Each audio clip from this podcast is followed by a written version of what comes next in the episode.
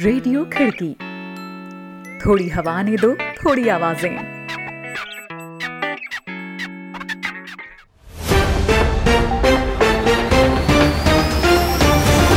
आज है 26 जून, दिन शुक्रवार। खिड़की इंटरनेशनल बुलेटिन में अभिवादन स्वीकार करें शादाब हसन खान का।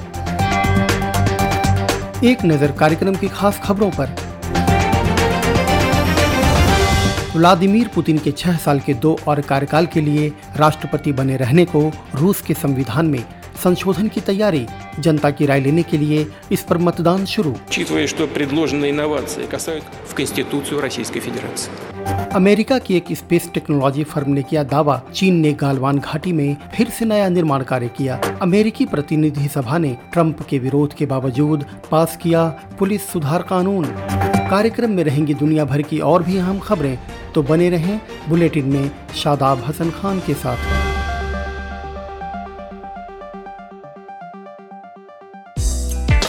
आप सुन रहे हैं खिड़की इंटरनेशनल बुलेटिन।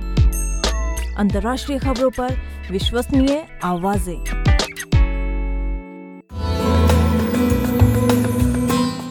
आइए शुरुआत करते हैं आज की पहली खबर से।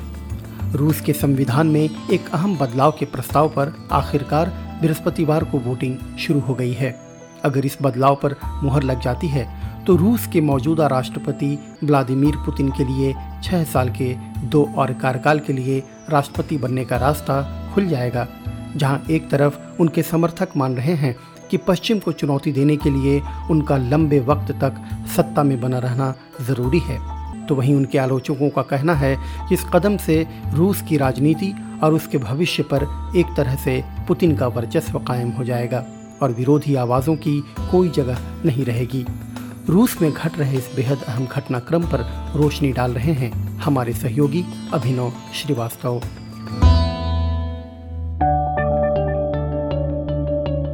साल 2024 में अपना मौजूदा कार्यकाल खत्म कर रहे रूस के राष्ट्रपति व्लादिमीर पुतिन रूस के संविधान में एक बड़े बदलाव की तैयारी में हैं। इस बदलाव पर मुहर लगने के बाद पुतिन दो बार और राष्ट्रपति पद का चुनाव लड़ने में सक्षम हो जाएँगे कल यानी बृहस्पतिवार को इस प्रस्ताव पर वोटिंग शुरू होने के साथ ही रूस की राजनीति में आने वाले इस बेहद अहम संभावित बदलाव की उल्टी गिनती शुरू हो गई है अगर रूस के लोगों ने इस बदलाव के पक्ष में मतदान किया तो ये लगभग तय हो जाएगा कि आने वाले डेढ़ दशक तक पुतिन ही रूस के राष्ट्रपति बने रहेंगे। इस प्रस्तावित संविधान संशोधन की घोषणा इस साल जनवरी में की गई थी, और मार्च में रूस की संसद ड्यूमा ने इन बदलावों का समर्थन किया था। प्रस्ताव पर वोटिंग 22 अप्रैल को ही शुरू होनी थी, पर कोरोना महामारी की वजह से इसे कुछ दिनों के लिए टाल दिया गया था। इस संविधान संशोधन पर चल रही वोटिंग को रूस और बहुत हद तक दुनिया की राजनीति के लिए भी बहुत अहम माना जा रहा है। जानकार मान रहे हैं कि इस जनमत संग्रह के ज़रिए पुतिन ये संदेश देने की कोशिश कर रहे हैं कि अगले कुछ दशकों तक वे ही रूस की ज़रूरत हैं। जनमत संग्रह का नतीजा उनके पक्ष में होने का मतलब होगा कि रूस के लोग भी यही चाहते हैं। खुद पुतिन ने भी कुछ दिन पहले राष्ट्र के नाम दिए गए अपने संदेश में कुछ ऐसी ही बात बोली थी। उन्होंने कहा था देश के राजनीतिक तंत्र में हो रहे इन अहम बदलावों को ध्यान में रखते हुए मैं इस बात को ज़रूरी मानता हूँ कि प्रस्तावित संविधान संशोधन पर लोग वोट करें ताकि इस मामले में अंतिम निर्णय लिया जा सके। साल 2018 में भारी बहुमत से जीतकर सत्ता में आए पुतिन के इस कदम को रूस की राजनीति में अपना कद निर्णायक रूप से बढ़ाने की कोशिश के रूप में देखा जा रहा है। जानकार ध्यान दिलाते हैं कि पुतिन शुरुआत से ही मीडिया और अपने विरोधियों को काबू में करने के लिए जाने जाते हैं। रूस में अतीत में प्रांतीय सरकारों और साल 2012 में चुनाव सुधार के लिए हुए विरोध प्रदर्शनों को उन्होंने जिस तरह से काबू किया, उसका उदाहरण बार बार दिया जाता है। ज़ाहिर है कि अगर ये संविधान संशोधन हकीकत बनता है तो पुतिन रूस की राजनीति में हर लिहाज से सबसे ज़्यादा ताकतवर शख्सियत बन जाएँगे। पुतिन नाजुक मौकों पर पश्चिमी देशों के साथ भी बहुत चतुराई से पेश आते रहे हैं और रूस में इस चलते उनका एक बड़ा समर्थक तबका है। जानकार फिर ध्यान दिलाते हैं कि विदेशी मामलों में जहाँ भी पश्चिमी देश बंटे नज़र आते हैं, वहाँ पुतिन किसी चालाक शासक की तरह रूस की नुमाइंदगी सुनिश्चित कर देते हैं। अनुमान लगाया जा सकता है कि अगर वे साल 2036 तक रूस के राष्ट्रपति रहते हैं तो इसका विश्व राजनीति पर कितना निर्णायक असर पड़ेगा।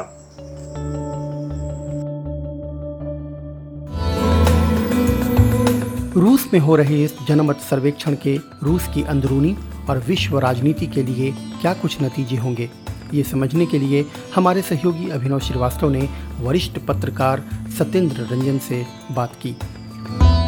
देखिए, जहाँ तक ये सवाल है कि पुतिन की ताकत जो है वहाँ पर, उस पर कोई चेक एंड बैलेंस है या नहीं तो ये तो हम लोगों का पिछले दो दशक का अनुभव है कि उस पर कोई भी चेक एंड बैलेंस नहीं है। इनका बैकग्राउंड ये है कि ये केजीबी के अधिकारी थे केजीबी जो कि सोवियत यूनियन के जमाने में सोवियत यूनियन की खुफिया एजेंसी होती थी और उसको सीआईए का समकक्ष माना जाता था। तो ये उसके अधिकारी थे। बाद में जिस तरह से सोवियत यूनियन का डिसइंटीग्रेशन हुआ उसका विखंडन हुआ वहाँ पर बोरिस एल्तसिन पावर में आए। बोरिस एल्तसिन में न तो कोई पॉलिटिकल एक्यूमेंट था न कोई उनमें प्रशासनिक क्षमता थी और कुल मिलाकर वो जो पश्चिमी देश हैं खासकर अमेरिका के गाइडेंस में उन्होंने देश की सत्ता चलाने की कोशिश की। वो दस साल जो थे वो सोवियत जो रूस है आज का उसमें लूट के साल थे। उस समय जो पावरफुल लोग थे उन्होंने प्राकृतिक संसाधनों का और जो पब्लिक सेक्टर थे जो यूएसएसआर के जमाने में बने थे उनकी जमकर लूट की और वो, असीमित धनी हो गए। तो उस पृष्ठभूमि में पुतिन यल्तसिन के बाद जब उन्होंने वहाँ की कमान संभाली तो ये माना गया कि एक अराजकता के बीच में उन्होंने व्यवस्था कायम की है। साथ साथ उन्होंने जो रूस को, जो पश्चिमी देशों का बिल्कुल एक तरह से पिछलग्गू या कठपुतली समझा जा रहा था, उसको फिर से एक इंडिपेंडेंट पावर के रूप में खड़ा करने का काम किया। ये उनकी पॉलिटिकल कैपिटल है। ये उनकी राजनीतिक पूंजी है जिसकी वजह से वो रूस में मज़बूत हुए। और उसके बाद वो पहले आठ साल राष्ट्रपति रहे, फिर जब उस एक संवैधानिक अड़चन आ गया कि एक व्यक्ति आठ साल से ज़्यादा नहीं रह सकता है दो टर्म से तो वो प्रधानमंत्री बन गए और जो अपने प्रधानमंत्री थे, मेदियोदेव, उनको राष्ट्रपति बना दिया। प्राइम मिनिस्टर होते हुए भी मुख्य शासक देश के वही थे। ये वाइडली माना जाता था और यही सच था। फिर जब चार साल के बाद वो बाधा खत्म हो गई तो वो फिर से राष्ट्रपति बने। इस बार उन्होंने संविधान में संशोधन कर दिया कि अब राष्ट्रपति का टर्म जो है वो छह साल का होगा और वो दो टर्म रह सकेगा तो छह और छह बारह साल। तो कुल मिलाकर 2012 से 2024 तक का उनका टर्म है। लेकिन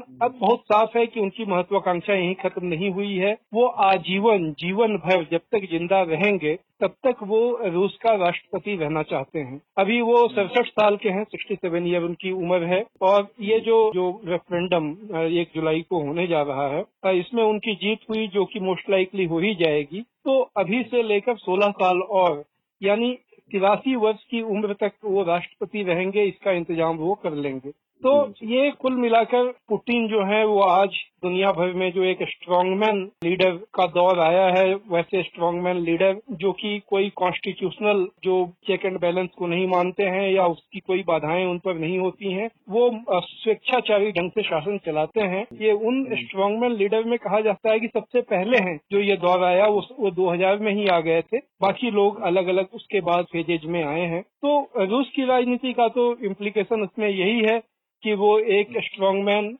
जो कि पिछले 20 साल से सत्ता में है, जिसके हाथ में भी उसकी सत्ता है, वो 16 साल और उसकी सत्ता पक्की हो जाएगी। और एक जो वन मैन जो वहाँ का रूल है, जिसमें चुनाव केवल एक, दिखावे के लिए होते हैं, अभी पिछले साल मॉस्को में जब मेयर का चुनाव हुआ था जिसे बहुत पॉलिटिकली सिग्निफिकेंट माना गया था और उसमें सचमुच लगा कि कोई मुकाबला होने वाला है शायद पुतिन की जो पार्टी है वो न जीते तो उसमें सभी जो विरोधी ज़्यादातर मुखर थे उन्हें डिस्कालीफाई कर दिया गया। इसके बावजूद इंडिपेंडेंट काफ़ी जीते जो कि विरोधियों के समर्थन से जीते तो रूस में उनकी पॉपुलरिटी अब गिरी हुई है। इसके बावजूद चूँकि मशीनरी पे उनका कंट्रोल है और नेगेटिव पे उनका कंट्रोल है तो वो एक सत्ता में बने हुए हैं और संभावना तो यही है कि वो बने रहेंगे विश्व राजनीति के संदर्भ में रूस पुतिन के कार्यकाल में जो अब तक घटनाएँ हुई हैं जो हम लोग देख रहे हैं तमाम तरह से उस संदर्भ में क्या इम्प्लीकेशन हो सकते हैं उनके इतने लॉन्ग टर्म तक बने रहने के? देखिए विश्व राजनीति में पुतिन ने बहुत ज़्यादा असर डाला है। वो असर उन्होंने जितना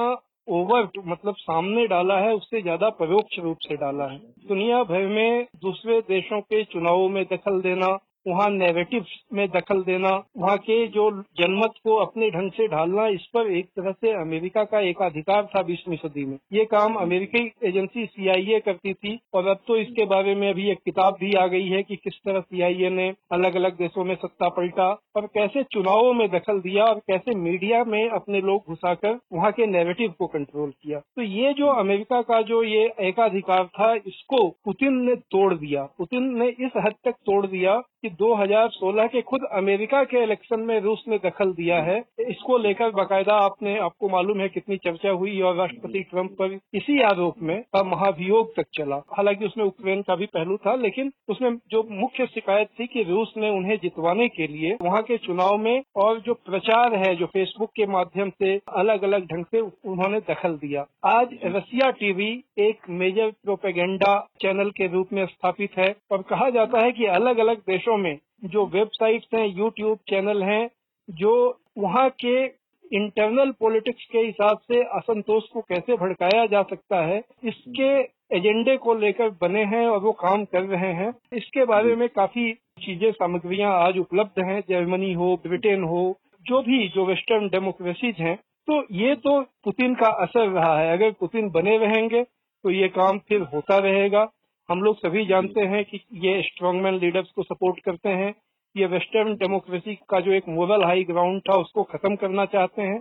और उसमें काफ़ी हद तक कामयाब हुए हैं। ब्रेग्जिट में उनकी भूमिका मानी जाती है जो वहाँ कुल प्रचार अभियान चला। तो ये काम और आगे बढ़ेगा और इससे जो एक मल्टीपोलर वर्ल्ड हालाँकि वो बहुत अच्छे टाइम में नहीं बन रहा है। वो जो बन रहा है वो एक बहुत ही ऐसी बन रहा है जिसमें लोकतंत्र और मानव अधिकार और उनकी कोई रक्षा उसमें नहीं हो रही है। इसके बावजूद जो अमेरिका का होल्ड था नेगेटिव्स पर और दुनिया भर के कोवर्ट ऑपरेशन पर उसको एकाधिकार को तोड़कर जो पुतिन ने किया है ये काम वो आगे भी करते रहेंगे। यह कार्यक्रम आप खिड़की डॉट कॉम के साथ ही खिड़की के यूट्यूब चैनल, फेसबुक पेज और व्हाट्सएप ग्रुप में भी सुन रहे हैं और मैं हूँ शादाब हसन खान। आइए रुख करते हैं अगली खबर का। अमेरिका की एक space technology firm, Maxar Technologies ने दावा किया है कि चीन ने गालवान घाटी में फिर से नया निर्माण कार्य किया है। सोमवार को ली गई इन तस्वीरों में दिखाई दे रहा है कि गालवान घाटी के विवादित क्षेत्र में नया निर्माण कार्य किया गया है। जो मई में ली गई तस्वीरों में वहाँ नहीं था। इन नई तस्वीरों के सामने आने के बाद पिछले कई दिनों से गहराए इस सीमा विवाद के और बढ़ने की आशंका है। 15 जून की रात को दोनों देशों के सैनिकों के बीच हिंसक झड़प हुई थी, जिसमें 20 भारतीय सैनिक मारे गए थे।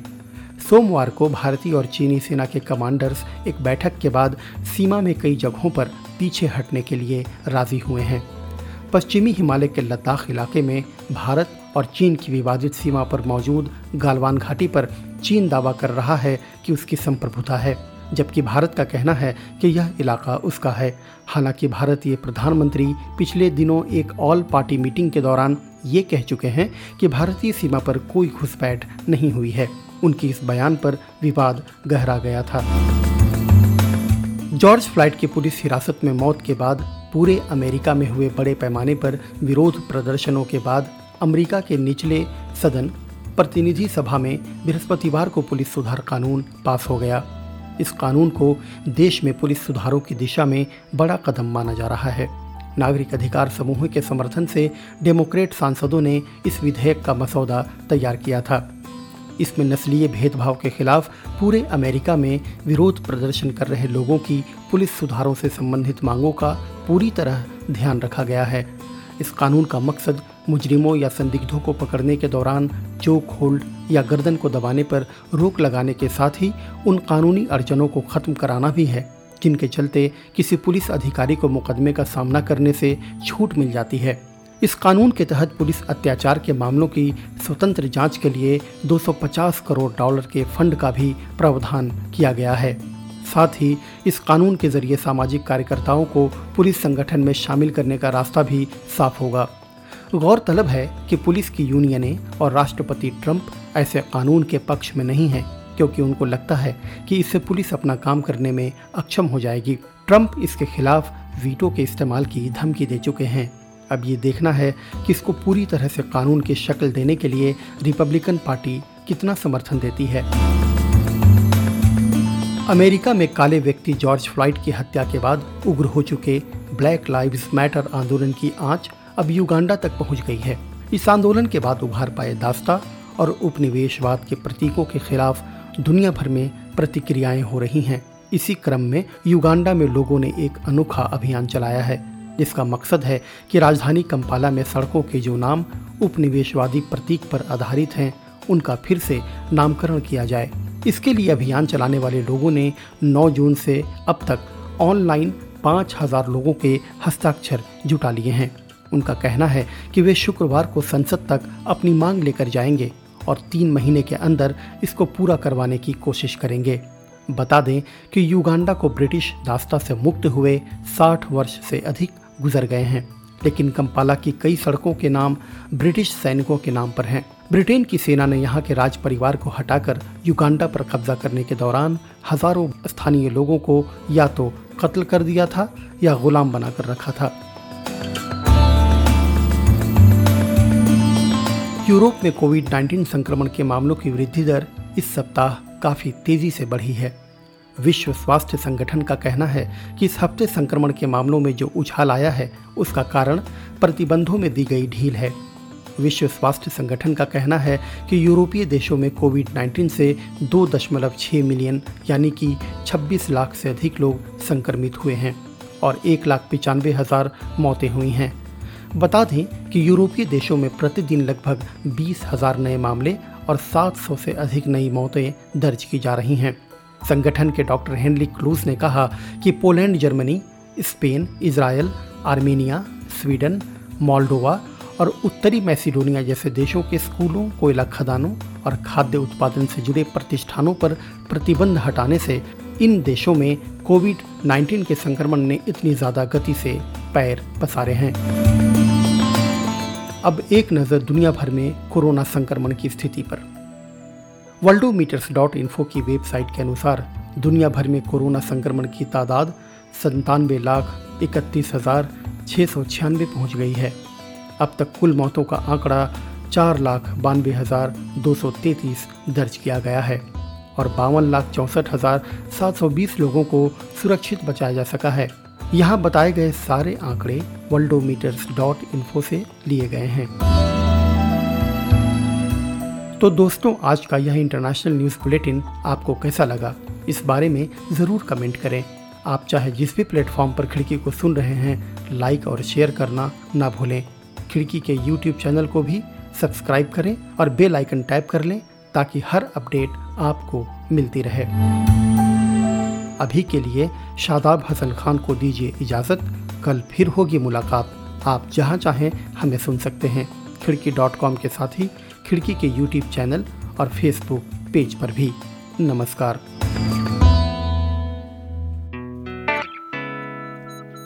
रेडियो खिड़की।